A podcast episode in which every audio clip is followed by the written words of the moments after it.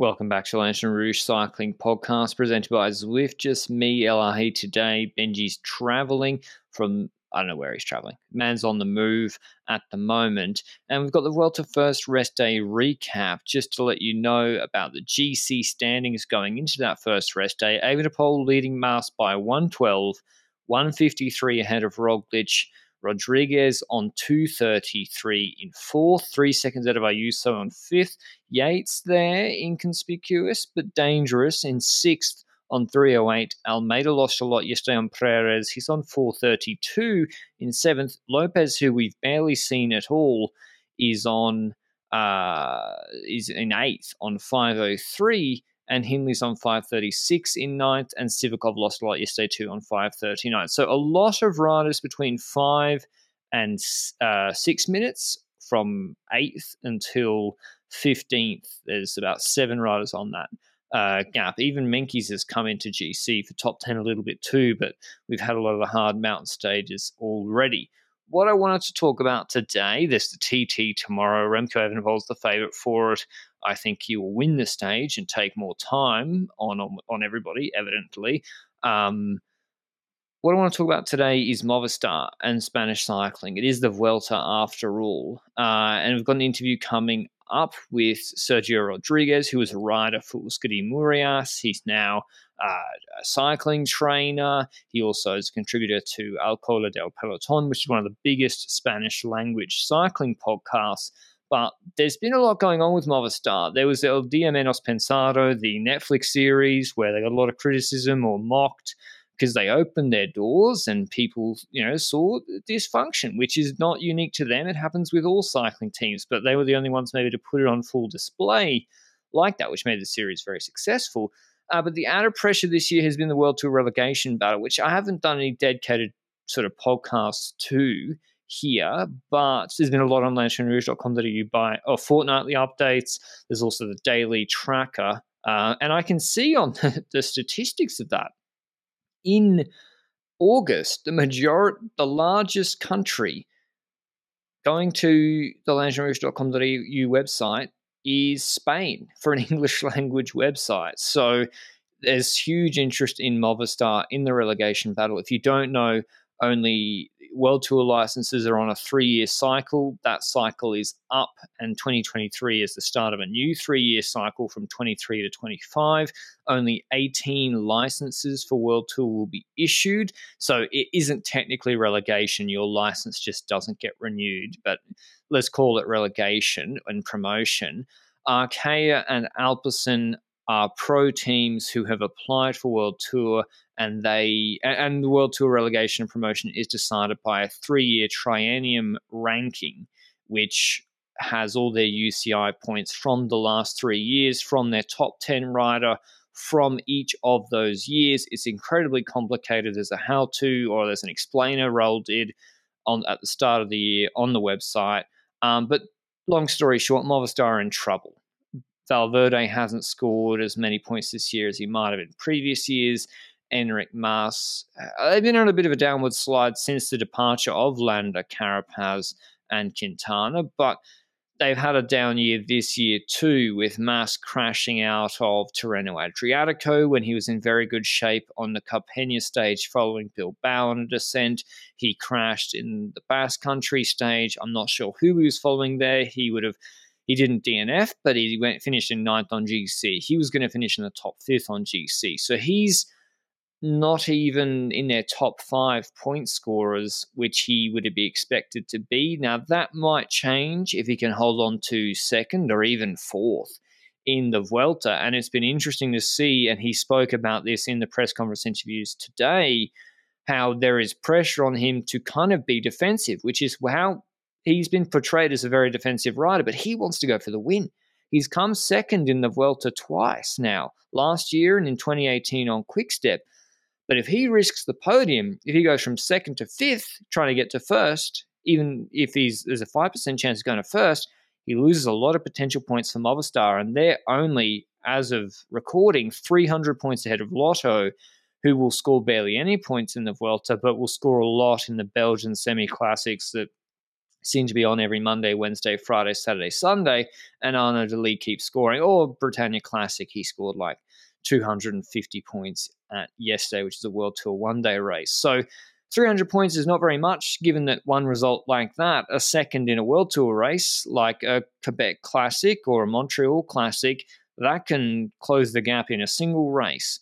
Uh, now, obviously, Mas needs to he'll hold on for GC, and he only gets those GC points at the end of La Vuelta. So Movistar are in big trouble or uh, at risk. They're only 50 points behind Bike Exchange, 100 points behind EF. It's incredibly tight. Israel look pretty much uh, out of it.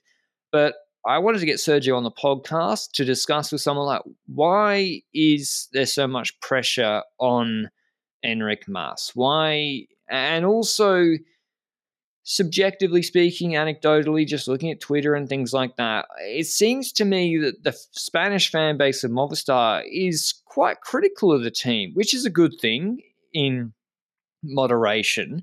There's other fan bases of other teams, won't name any names, but any criticism, even valid, even constructive, being like, mm, maybe maybe Bruno Armirail was a good enough rider to go to the Tour de France, the French national time trial champion. Uh, that's there's no criticism is allowed of those teams. So, but this with Movistar, it seems to have boiled over. Eh, this year, we see that the car has almost been chanted at. One of Raul's articles, people chanting about them being relegated. And after Aranburu won Tour de Limousin, a 2.1 race, which brought a decent haul of points, they tweeted, believe in this team, like trying to rally support uh, behind them. Because at the end of the day, I, I don't think any Spanish fan wants to see their only World Tour team get relegated. And it's kind of not Enric Mas. I mean, I think Enric Mas should be lauded. I mean, I'm sure maybe the way he and Miguel Angel Lopez worked together could have been better in the Vuelta and Tour de France last year. But at the end of the day, the guy got COVID in the Tour. He said he had literally terrified during descents, which, you know, one can sympathize with. And yet, three weeks later, he's lining up at the Vuelta battling out for second, going in some sketchy descents, so trying to save their license. So People did rally around him, though. There was an incident with a fan, which we'll get into with Sergio, where the fans were heckling him and just a lot of built up pressure. So often we maybe focus on uh, certain teams or the biggest teams uh, in the World Vuelta Movistar is one of them. So something I'm trying to do more of is really focusing on all the teams and maybe have someone who's following them day to day come and talk about it. So here's the interview with Sergio. As I said, former writer for Euskadi Murias, and you can find him on Twitter in the description as well. But before we get into that, mention our show partner, Zwift. Zwift Academy is back for 2022. Registration is open now. Whether you're aiming for a pro contract like Jay Vine or Neve Bradbury, or are just looking to kickstart your fitness with some structured sessions, Zwift Academy will help you get fitter and have more fun on the bike. There are six workouts to complete, either solo or in group workouts with baseline rides to compare your progress. That's Zwift Academy. In all seriousness, check it out. I'm here with Sergio now. We're going to have a bit of a Spanish sort of section of the podcast on the rest day. It is La Vuelta after all.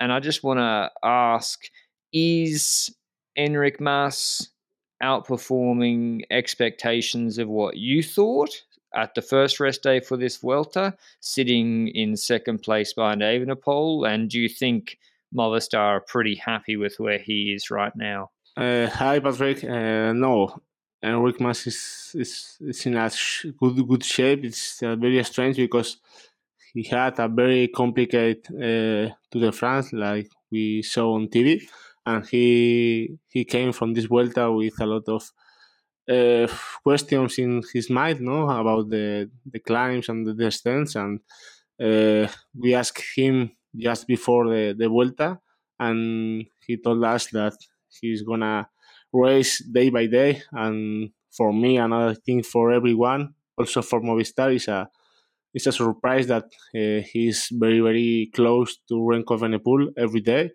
and being in second position in the GC in, in today in the first on the second rest day, the first in, in Spain. It's crazy because it's not just that he's kind of doing pretty well. He's in like his best ever shape, just about because Remco's climbing performances are crazy. I can't believe how well Mas doing after I think he got sick. Was he? Did he have COVID in the tour? Uh, he pulled out. Was he sick? I know he had the descending problems, but I swear he was sick as well. Yes, he, he had COVID and he went home, but I think the the problem of for Enrique Mas is, is his mind. No, he has mind problems and he has been working with uh, with he told us with professional of the of the sport but uh, I think is he is working with with psychologists and and trying to to be with low pressure that I because I think the the worst problem for for him is is himself and his mind. And yeah, the the pressure's huge on him at the moment this year in particular. Not just like there's always pressure, for the GC, a Spanish GC leader for Movistar to get a good result in the Tour and especially La Vuelta. But this year, it's the points. Uh, there's like this double pressure for the from the relegation battle. But before we get to that, I want to discuss a really weird incident that happened the other day, which you might the listeners might not have seen or heard of in the English media after one of the stages. I think in the Basque Country um, I can't remember which stage it was. There was an incident. I'll play it now and see if you can, just so you can hear what was said in Spanish, and we'll get Sergio to actually tell us what was said. Yo, yo te llamo paquete. ¿Y tú que eres tonto qué? Pues soy tonto, ¿por qué? una hostia? ¿Por qué? ¿Eh? ¿Por qué? ¿Por llamarte paquete? ¿No alguna vez una hostia? No me da. Esa cara de tonto que tienes. No me da. Me cago en Dios. Eh. Twitter te va a ver. I'm gonna try to, to explain that uh, yeah, what it was was it? in yeah it was in La Guardia in the fine in the I think it was on Tuesday last The Tuesday Roglic stage. yeah Roglic stage and he did third in the in in this stage no in the final climb short climb and after the stage uh, one fan for for telling because it's, it's not Enric Mas fan obviously uh, told him that he he was very bad cyclist. No, in Spanish he said paquete. It's like uh, you are very bad doing something. And Enric Mas uh, answered, stopped with the fan and, and answered him that uh, that you are stupid and I'm gonna hit you if you continue like this. So this fan uh, put the the video on Twitter for having more more hate for for Enrique Mas, but the the answer of the of the Twitter people was the opposite and go with with Enrique Mas and and to, now there is no there is this account is is delayed and you you can't uh, find the video on, on Twitter. Yeah, I, I saw it and I was like, it's weird because he came third in that stage, way better than I expected. And it's curious, like, what is the general, maybe before this Vuelta, not people literally abusing him after the race, but what has been the theme of Enric Mas or the typical things people think of him like Spanish journalists? Because I see some of it, it's like he never attacks, he's too defensive. That sort of is that generally like he's he doesn't live up to what Contador was. Just the story of Enric Mas started when he was racing in, in Quick Step, when he won a stage in in Itulia, and in the same year he did uh, second in the overall of La Vuelta. I think it was in 2018, and in this year it was a a big cyclist, big fan of every everyone was fan of Enrique Mas because he he was a a happy uh, rider. No, he was all attacking every day, and it was a, a, a an amazing no rider for everyone. But uh, after this, uh, he became an other cyclist. I think because the pressure. No, he has a lot of pressure because he started in the uh, Alberto Contador team in Fundación Contador, and uh, every media said after doing second in the Vuelta that he he could become the new Alberto Contador, no? And I think uh, this situation put a lot of pressure on on himself. And after this, he signs a contract with Movistar, and he became other cyclist. No, very very sad, uh, very calm, never attack. I don't know. Contador was always attacking, but still, even so, last year he came second in La Vuelta on Movistar, lost to Roglic. I thought that's a really good result. I thought that was he even attacked Roglic on Verifique. Like he was attacking. And what's curious to me is like I look at take for an example Steven Kruijswijk or Wilco Kelderman, maybe quite similar riders eh, in their peaks, like quite they follow the pace, they're consistent, you know, they get second to fifth GC results in World Tour racing, they don't win so many races. Dutch fans don't hate on Steven Kruijswijk or Wilco Kelderman, like eh, Kruijswijk in particular, like very popular. And so I wonder if it's like a is it a cultural thing that the, the, Spanish fans want an attacking rider, or Contador has set like the expectation that they'll be very attacking. But Valverde doesn't attack ever, so I don't know. It's I don't know why Mas gets gets all the criticism. Um, I think it's just yeah, Spanish GC guy on a Spanish team. Do you think it's like is the comparison you say when he was on Quickstep? Attacking is that kind of like Juan Ayuso now? Everyone's saying Juan Ayuso, Carlos Rodriguez, wow, wow, wow. But Rodriguez could turn into be a very defensive rider, 60, 62 kilograms as well. Yeah, for sure. But I, I don't know. Uh, Movistar team for the last three years, he, he it's it's been down. No, he left very very good riders like Nairo Quintana, I don't know, Andrey Amador, Castroviejo, Mikel Landa, and Carapaz. this Carapaz and, and more and more, and this became an, an environment to, to to be a I don't know, a not big, a, a small team, no, and this is I think uh, this situation is also bad for Enrique Mas because he's becoming also uh, smaller than than the wood rider like he is no? Like, like you say i think enric mas is as better as Wilco Kelderman or, or more no? But uh, i think in spain it's important to attack no? And and to be something if you attack and you don't want it's okay but but if you don't attack if you don't want is is a is bad for the fans. Valverde is uh, a hero because even if never attacks, he won, and this is it's incredible, no, for for him. And I like I'm looking at this Vuelta and I'm thinking if Movistar want to get the most points possible, I think Mas beating Remco is going to be very very difficult. But second is looking good. But there's the time trial against Roglic on tomorrow, and yesterday Mas followed Evenepoel, and he admitted himself afterwards he shouldn't have followed him. He should have done his own rhythm, and it cost him time. And Ayuso actually came and then uh, took some time. So even on how do you say Colláu Fancuaya, the new climb on stage eight, I feel like Mas, and you, it's crazy to see this, but he almost attacked at the end, attacked Remco. I feel like he wanted to make a point that he would attack Remco on stage eight, um, even though it almost cost him a second. But what what's the sentiment in Spain at the moment about Movistar and the relegation battle? Is it like is it very negative? Is it hopeful? Because I saw the tweet the other day from the team saying believe in this team after Aranburu won Limousin. What's the feeling at the moment?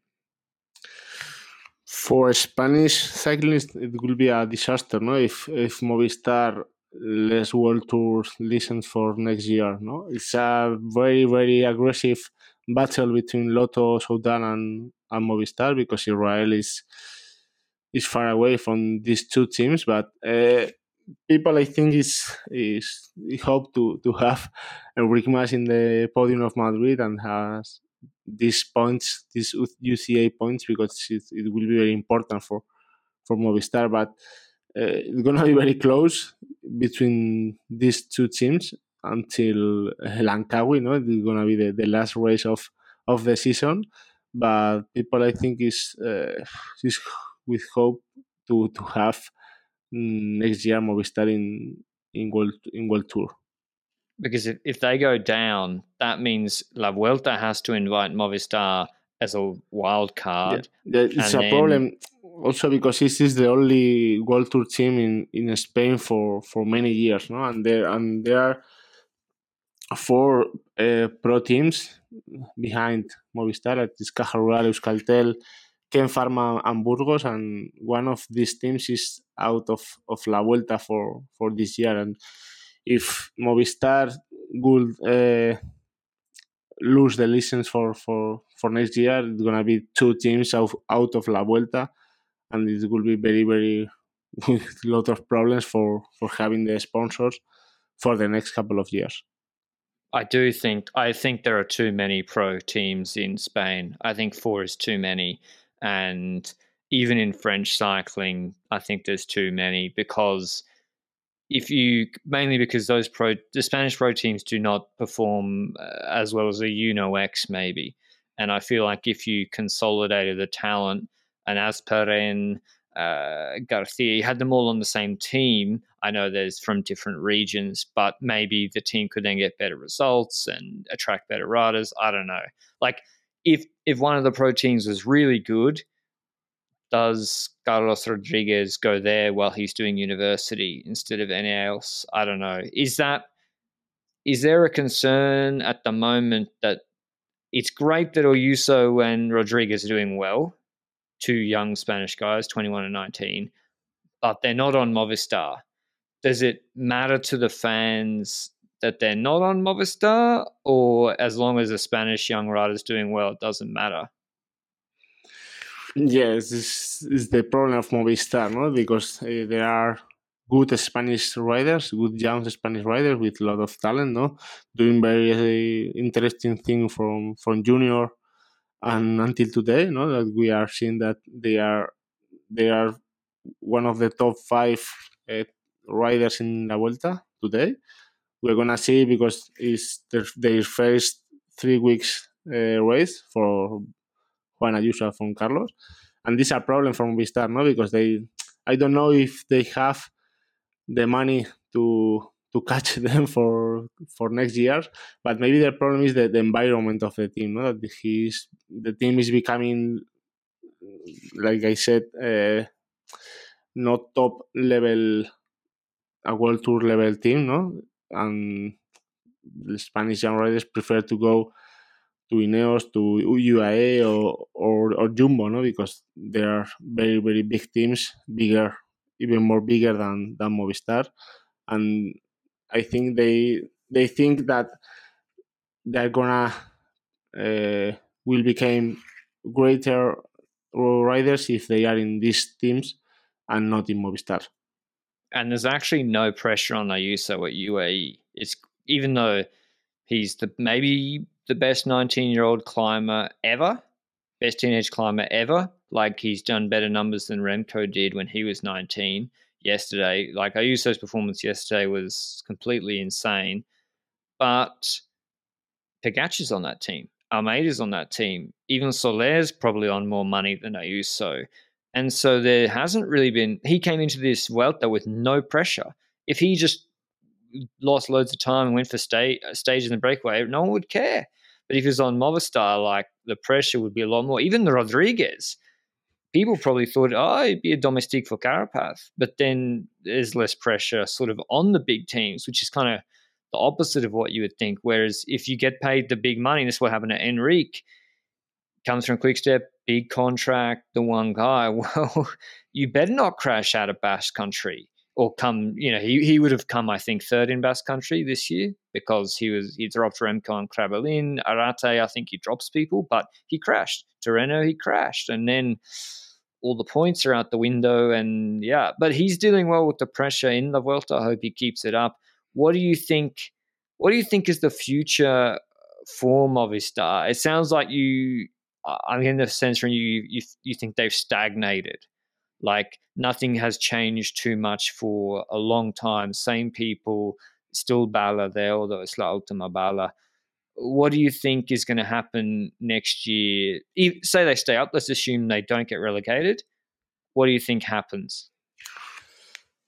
I don't know. I don't know. But uh, three years ago, uh, Movistar did a, a, change in the performance team with the with the with the boss eh, that, that today is Patxi Vila, no, in performance team head head of performance, and in these three years, I don't know the results. They are they aren't good and still being bad this this year, in, in my opinion, because they only won one World Tour race, stage race that it, it, it was in Dauphiné and Carlos Verona.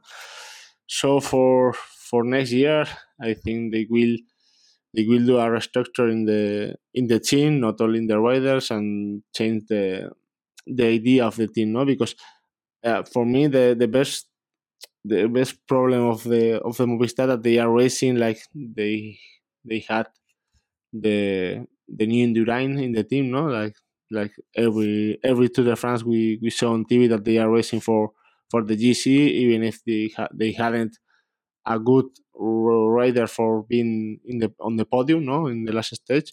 So with the money of of Valverde, I think you can uh, sing good riders, but good riders for for for win stage even if you do your race in, in France, in Italy, in Spain, but for for winning because Movistar need to win races as soon as possible and to and to start growing up again to be uh, one of the I don't know top ten, top five uh, World Tour teams uh, next year in 2023. Thanks, Sergio, for joining on the rest day. Um, and yeah, we might speak later, maybe before Langkawi, if the fight is still on there. Uh, thanks for listening to the podcast. As always, big TT tomorrow, big time gaps expected. Remco is going to extend that lead most likely on Enric Mas and just about every GC contender. The question is, what can Roglic bring? He hasn't lost a TT in Spain in quite a long time. We'll be back as normal with the recap of that stage. And yeah, how will Ayuso and Rodriguez go? That's something I don't really know. They've never done a TT this important in their whole careers. But until then, ciao.